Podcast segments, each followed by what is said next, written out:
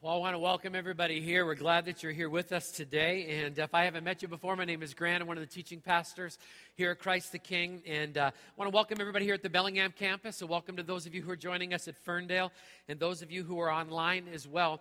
We're going to take just a moment here, and I want to talk about what happened last Saturday evening during the service, okay?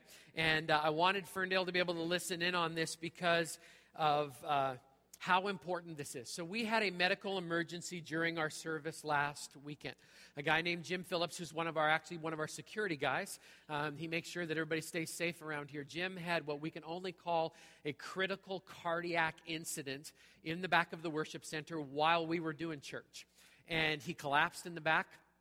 And uh, because of the incredibly quick thinking of the team that was here, the medical professionals that were here, this is basically what happened. The medical people did what they needed to do. God's people did what they needed to do, which was pray and ask God for a miracle and intervention. And everything in this particular case, and we don't presume always on God's favor, but in this particular case, everything worked exactly the way that it was supposed to. They actually needed to get a, an automatic defibrillator unit to, in order to be able to shock Jim's heart back into where it needed to be. And, um, you know, what I can tell you is um, the doctors that I've talked to this week said the same thing over and over and over again. The people that were in the back of that room saved Jim's life. That was the bottom line. They saved Jim's life. And so, um, which is awesome and good. So, this is what I can tell you. Jim regained consciousness on Monday after he went through a whole bunch of medical stuff. His wife Claire is at his bedside. They are down in Seattle right now. They had to do uh, multiple procedures on him here, and he has a history of heart problems.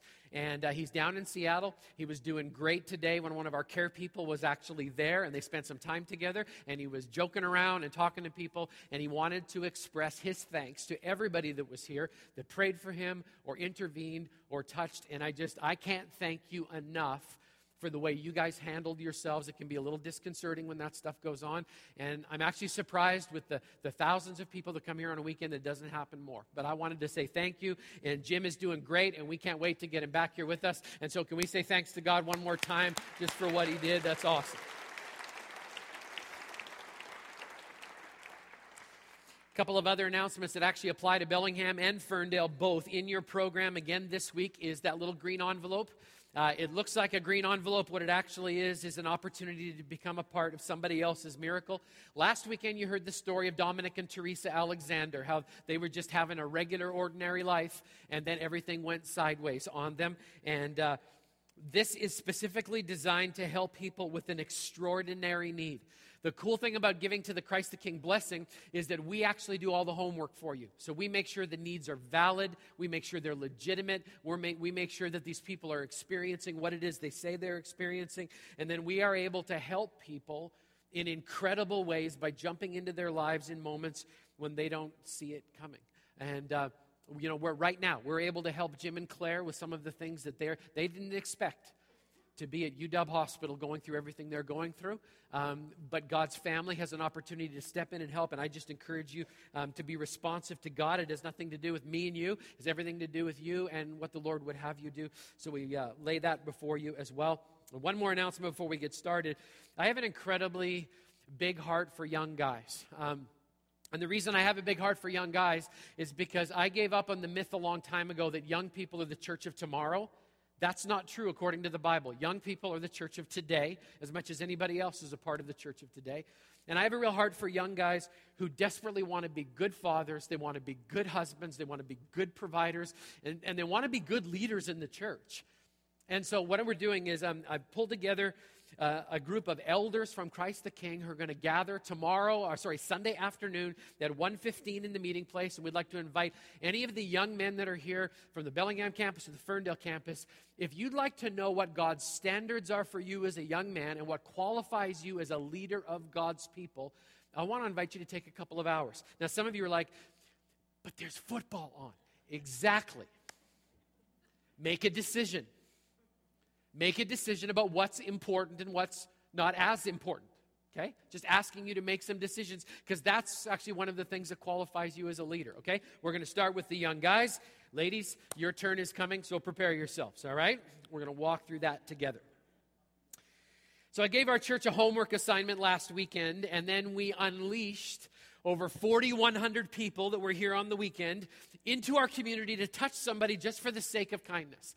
And some of the stories were pretty amazing.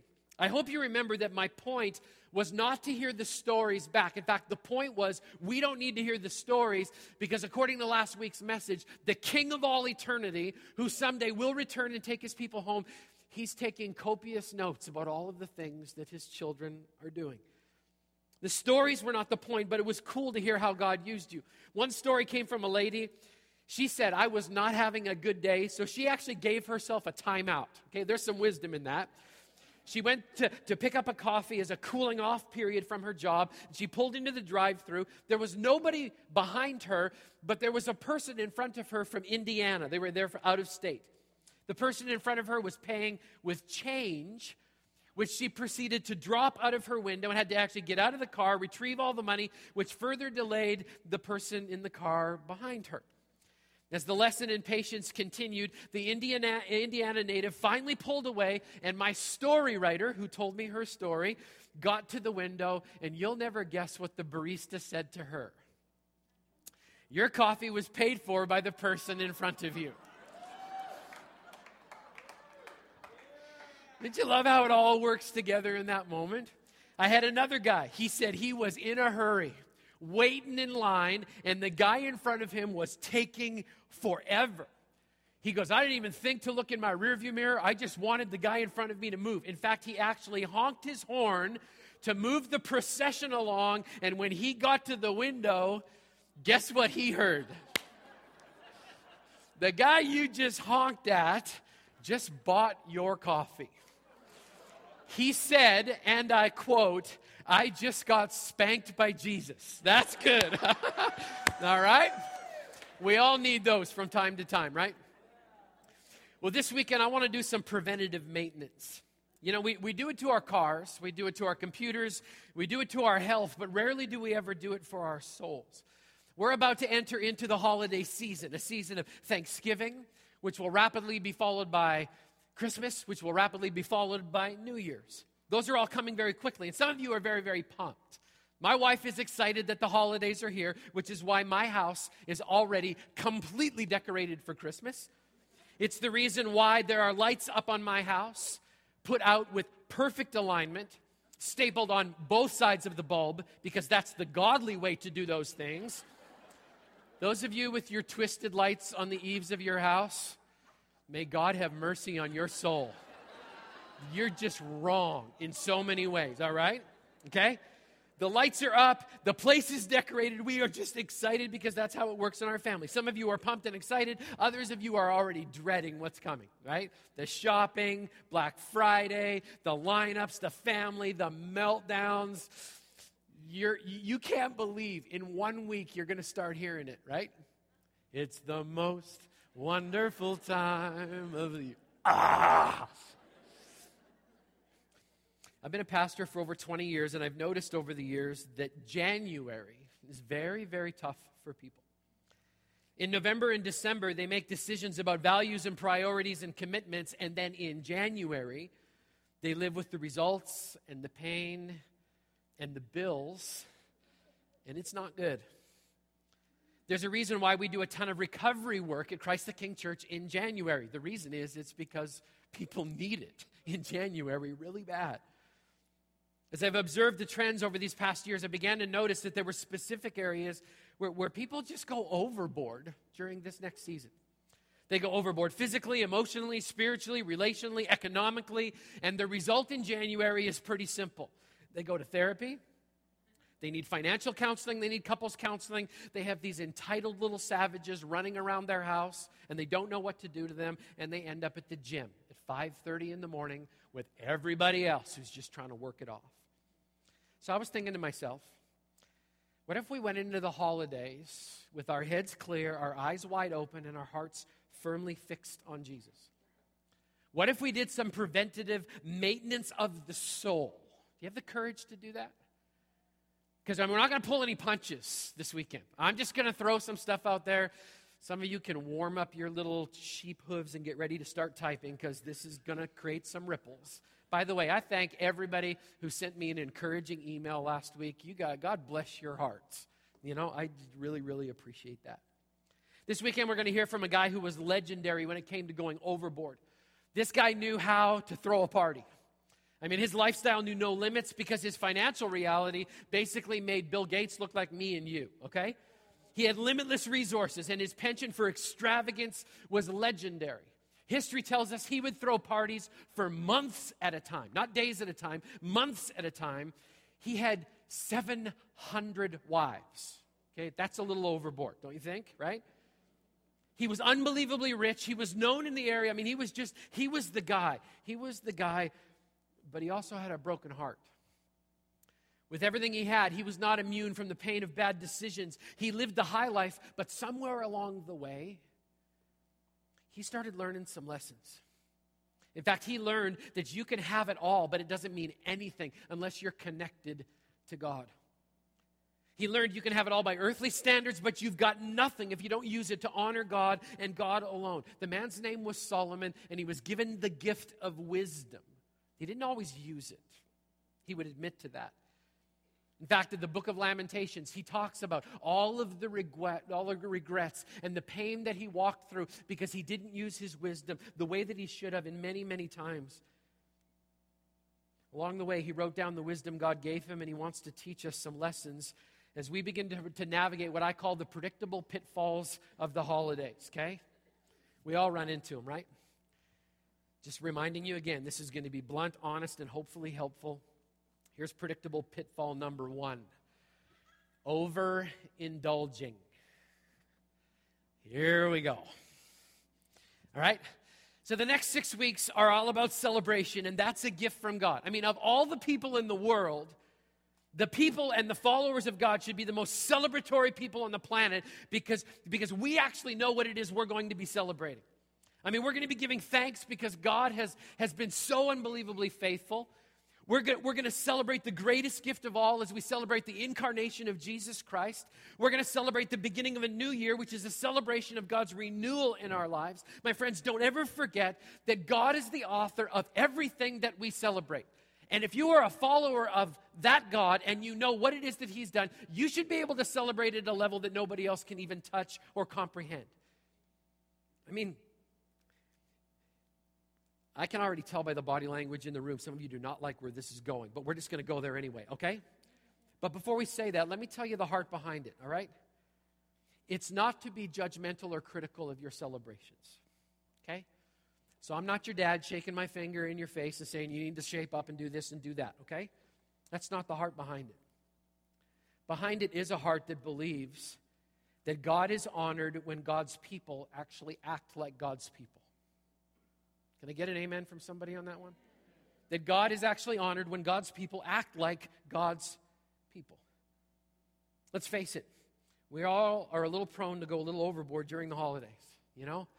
The buffets, the baking, the bagels, the bulge, it's all about going overboard. And the truth is, there's some parts of it that I enjoy going a little overboard on, okay? However, God keeps speaking over and over in His Word that it all needs to be kept within reason and not to go overboard because whenever we go overboard, we go astray.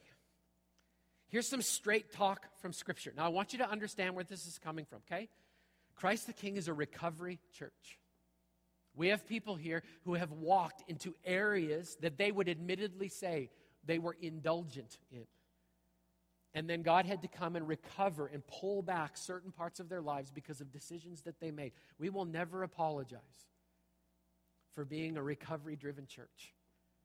Okay, we're also not an incredibly legalistic place that says here's a list of check boxes, and as long as you get 17 out of 20, you know that that's going to work in your favor. It doesn't work that way either. Everything I'm going to talk about right now is a matter of conscience that you have to decide because scripture is a little open in some of these areas, a little more open than some of you would like, a little more closed than others of you would like, okay? The Bible says this, and I wanted to, you to understand that it's coming in terms of loving caution. Okay? Can you picture it that way? It's loving caution. Proverbs 20, verse 1 says this Wine is a mocker, and beer is a brawler. Whoever's led astray by them is not wise. Here's the reality in America. According to USA Today, alcohol sales go up almost 50% during the month of December, and food sales spike up to 60%. Now, on that first note, okay, the Bible's clear about drunkenness. There is no debate on this. The Bible just puts it this way don't do it, knock it off. It's as clear as it can possibly be. On other applications, when it comes to involvement, it's not as clear, okay? So I have to say it to you again. This is about your conscience. You've got to make a decision that you believe honors God. And Solomon is making this point here. If it leads you down the wrong path, don't go there. Don't follow. Listen to him in Proverbs 23. He says this Listen, my son, be wise. Set your heart on the right path. Do not join those who drink too much wine or gorge themselves on meat, for drunkards and gluttons become poor, and drowsiness clothes them in rags. Let me try and make that as clear as I possibly can, okay? I'll put it this way if the buffet or bar is an issue, don't go there. And don't hang with people who are going to pull you in that direction if you know you could be tempted to go overboard. Here's what God's people need to know we are called to be the influencer, not the influenced. Can I get an amen on that one from somebody? We're called to be the influencers, not the influence. If you're a follower of Jesus and are filled with the Holy Spirit, I want to remind you what the Bible says are the fruit of the Spirit that are supposed to come out of your life. Galatians 5:22. The fruit of the Spirit is love, joy, peace, patience, kindness, goodness, faithfulness, gentleness, and self-control. Okay? Now I want to remind you again, if this is a matter of conviction and conscience. Okay? The Holy Spirit convicts us about where we're supposed to put those lines. That's up to Him. Okay? It's a Trinity, it's not a quartet. I'm not the fourth member of the Trinity. I'm not going to try and guilt trip you into anything. All I want you to understand is this without it being a guilt trip. We are responsible for the way we celebrate. It's just it. We're responsible for the way we celebrate. Now, some of us want to invoke the spiritual freedom clause right here. They're just like, Pastor Grant, the Bible says that we are free in Christ. That's true. Try explaining that to a police officer when you get pulled over, right? Officer, I'm free in Christ. No, you're under arrest. That's how this works, okay? Okay? Here's what I think would make a quantum difference. What if we used the freedom that we have in Christ, which is a gift to all of us? What if we used that freedom? What if we used that liberty and didn't turn it into a license, which eventually will turn us into a jerk? What if we used our liberty to lead people towards a loving Savior who is worth celebrating and worshiping? It's really a question of ownership. Do you own your decisions or do your decisions own you? My encouragement is that you'll make decisions that will honor God and the body He gave you to steward. Some of you are elbowing each other already. Some of you want to elbow me. Let's keep going. We'll just keep involving people as we're going. Here comes another one. How about overspending? Ah. Just so you know, everything you buy in December will be paid for in January. Okay? That's how it works. Credit cards, layaway, amazing, you can't miss this deals. They all lead to one place, which for some of us can be trouble. When we live beyond our means, we disrespect the provision of God. So let's get some financial advice from an unbelievably wealthy guy, okay? Proverbs 23, verses 4 and 5 says this Don't wear, well, uh, wear yourselves out to get rich. Don't trust your own cleverness. Cast but a glance at riches, and they're gone. They will surely sprout wings and fly off to the sky like an eagle. Solomon's just saying this don't get, God, don't get caught up in thinking that stuff matters that much. Now, I want us to understand this because I think so much, you know, we are so blessed, and, and our normal response is to feel guilty. Don't feel guilty, just be grateful with all of the blessing that God has lavished on you. Okay, stuff is cool. God wants us to enjoy His provision, but when it owns you more than you own it, you're in dangerous spiritual territory. So make sure your needs Make sure your needs stay more important than your wants. Make sure you budget and are disciplined during this next season. Proverbs 21, verse 20 says this. I love this translation. The wise man saves for the future, but the foolish man spends whatever he gets. So Solomon loves us enough to say, don't trash your financial world because you don't know how to say no. My wife and I try to, try to use this. We actually try to invite Jesus into every purchase that we make. It's amazing how that just can, can push you in the right direction. Let's keep going. Here's the next one. How about overcommitting? Oh boy, I heard a couple of mms with that one, right? This one gets all of us, and right now I am so preaching to myself, you have no idea, okay? God gives us all 24 hours, seven days a week. Nobody gets any more or any less, and we are tied to this reality. We get this much time, and we need to use it for God's glory, not just to compile our exhaustion. So here's what I want to encourage you to do do yourself a favor and give your holiday calendar to Jesus now. Before Thanksgiving even gets here, give it to Him and ask Him to put the places on it where He, wants you to move. I would encourage you to write in where you're going to worship and rest and focus on Him. If you allow the worship of God to become an afterthought, your humanity will just lead you in that direction. So I want you to actually make it a priority over the next six to seven weeks to make sure that you know the times and that they are solidified in your calendar. Those are the moments when we as a family are going to go and honor and worship God. We will not allow Him to be pushed to the side. My heart in that is just asking you to put some spiritual margin into your schedule. You know, one of my favorite things to do this time of year is to actually plan solitude. I like to walk in the woods. I like a quiet cup of coffee, just me and my Savior. And over and over again in Scripture, Jesus models the need to slip away from the chaos and just spend time with your Heavenly Father. The Bible says this, Proverbs 16. Here's Solomon again. He goes, To the humans belong the plans of the heart, but from the Lord comes the proper answer of the tongue. All a person's ways seem pure to them, but motives are weighed by the Lord. Commit to the Lord whatever you do, and He will establish your plans. The Lord works out everything to its proper end, even the wicked for a day of disaster. I love this proverb because we forget sometimes that the godly answer that can actually come out of our mouth is an answer that sounds like this Actually, I'm going to have to say no. I can't do that. It just doesn't fit into my life right now. I tell our staff this every single year. If you don't protect your Christmas, you will lose your Christmas, Christmas facilitating it for somebody else. So you've got to make the decisions about what's going to go into it. It's okay to say no because God knows your heart and your motives. And if your heart is not to miss Him in celebrating Him, then He will honor you for having godly boundaries. I mean, the Bible says, commit everything you do to Jesus. Ask Him if He wants you to do it. God, do you want me to commit to this? Do you want me to commit to that? There's lots of good things around the holidays. The key for us is not just doing all the good things, but making sure we're doing all of the God things. If it's of God, He will work it out and be honored and praised. Let's keep going. Here's a tough one. How about overcompensating? Parents, this one's for you. I see a lot of parents try to make up for life stuff they missed out on during the year by trying to buy off their kids. And it just is just the truth, okay?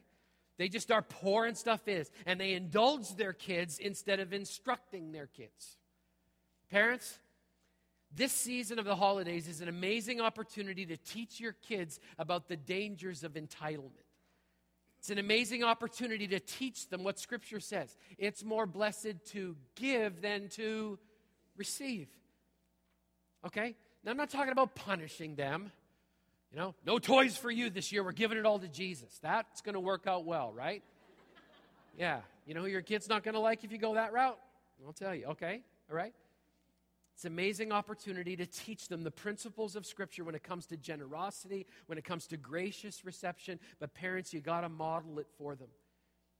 You got to live it out in front of their eyes. So I just want to encourage you have fun, make memories, do it together, participate together as a family, and help your kids learn what it means to focus on Jesus in Thanksgiving, Christmas, and New Year's. Bible says this, Solomon talking again, Proverbs 23, 13 and 14 from the CEV version. Don't fail to correct your children. You won't kill them by being firm, and it may even save their lives. It's good wisdom. Parents, let me ask you a question. If you don't protect your kids from materialism, who will? Only you can protect your kids from seeing you as an eBay account with a pulse? Teach them your job is to teach them how to live, not just how to consume. I think that would change the world in a very short amount of time. Let's do one more. How about oversharing? Okay? When I said that word, some of you instantly thought about somebody in your family because every family has got somebody and at least one who overshares, okay? They're a master at saying the wrong thing at the wrong time to the wrong person, and the result is civil war in your house during the holidays, okay? And I just want to say this to you if you're an oversharer, don't be that guy, okay? If you need to know if you're that guy, ask somebody. If they hesitate for a millisecond, you're that guy, okay? just being straight with you, okay? I'm not talking about just talking too much. I'm talking about what the Bible calls reckless words. This is what I know about words they either bring life or death into every situation, there's no middle ground. Critical words can wound when that's all you say. And parents, let me just talk to you again. It's so easy for us to slip into hypercritical mode, especially as we get older. Okay? Check your heart before you criticize your children. More so older that you get, because we kind of cross a line where it's not about just sharing whatever you want to share anymore. It's actually about giving advice when you're asked. So let me just be really, really straight with the moms and the mother in laws who have young um, ladies and sons who are going to do your Thanksgiving dinner this coming week, and, and you're going to stand in the kitchen and, and tap your arm because you have your ways of doing things. And, and this is what I want to tell you from the bottom of my heart, okay? Don't criticize your daughter's gravy. I don't care if she makes gravy different than you do. Have you ever contemplated the fact that maybe your gravy is awful? and nobody has the courage to tell you because they know what verbally is going to come back at them if you ever were to say anything about the gravy, right? Okay? All right? Just because you have an opinion in your brain doesn't mean it has to come out of your mouth. Oh, I got amens there. I got amens there. All right? Let me give you some of the best advice I ever got from Pastor Charlie Middlebrook, Sam's dad. Charlie was sitting with me one time and I said, Just give me some, some wisdom, Charlie. And he said this Grant, with his big Texas twang, never miss out on a glorious opportunity to just shut up. Amen, right there, all right? You know, I found this in my own life. It's not usually the first thing that I say that gets me in trouble. It's what I let dribble out of this faucet after I know I should have stopped, right? And that's why Scripture calls them reckless words. They, they just keep coming, and you don't know when to stop, and you don't know how to turn it on. Before you know it, all of a sudden you're wounding this person and you're hurting this person, and we end up with civil war in our families over the holidays. Criticism, gossip, slander, and pain, they all slow down when we use our words to bring life to people as we celebrate God's provision, incarnation, and restoration. In fact, the Bible, the Bible says this in Proverbs 10 19.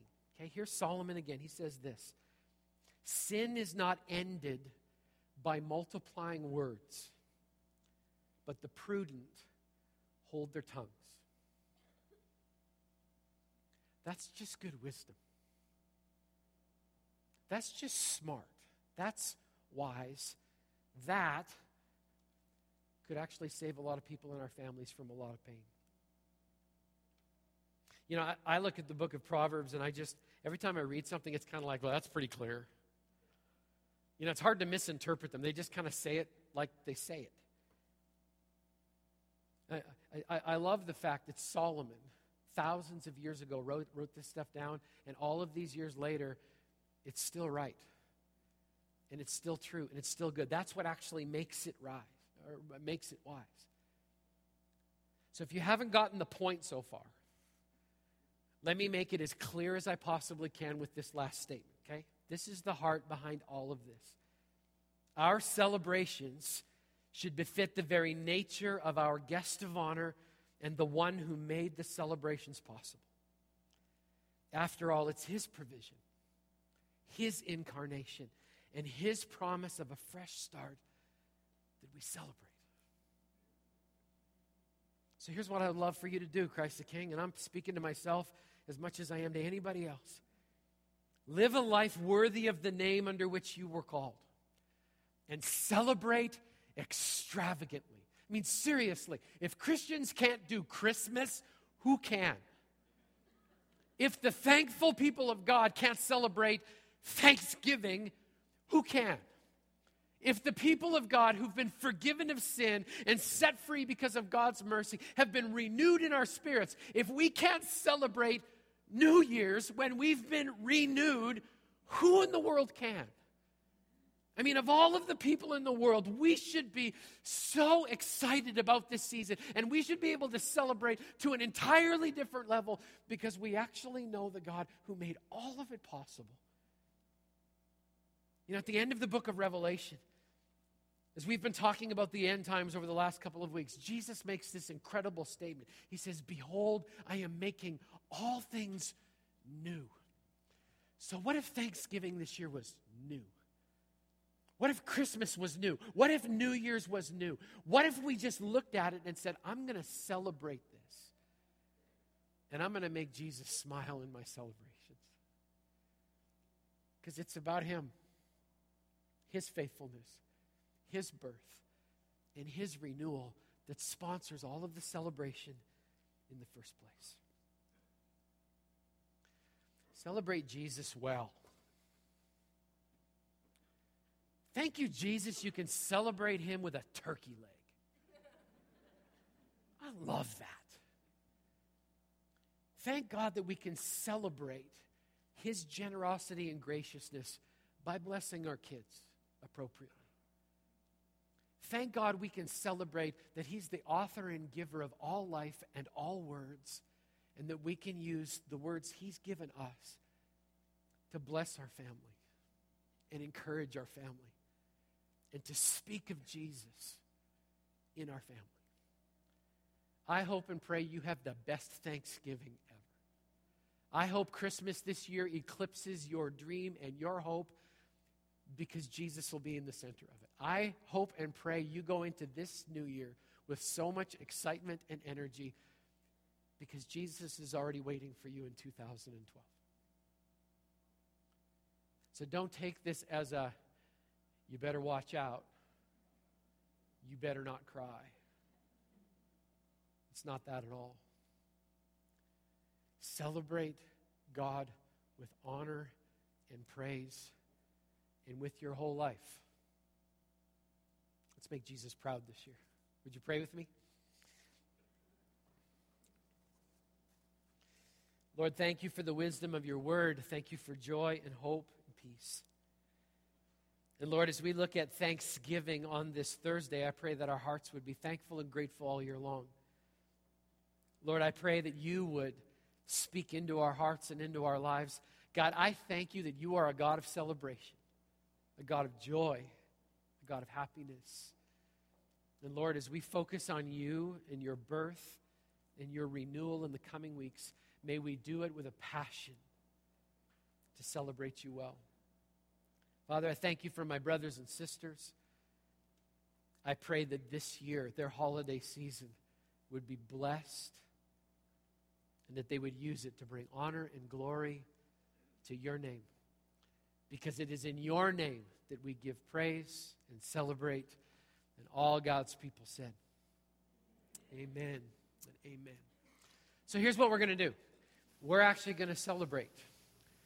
We're going to celebrate God, and we're going to do it through singing, and we're going to do it through giving back to God our tithes and our offerings. If you're visiting with us this weekend and you're a guest, I need you to do me a very special favor, okay?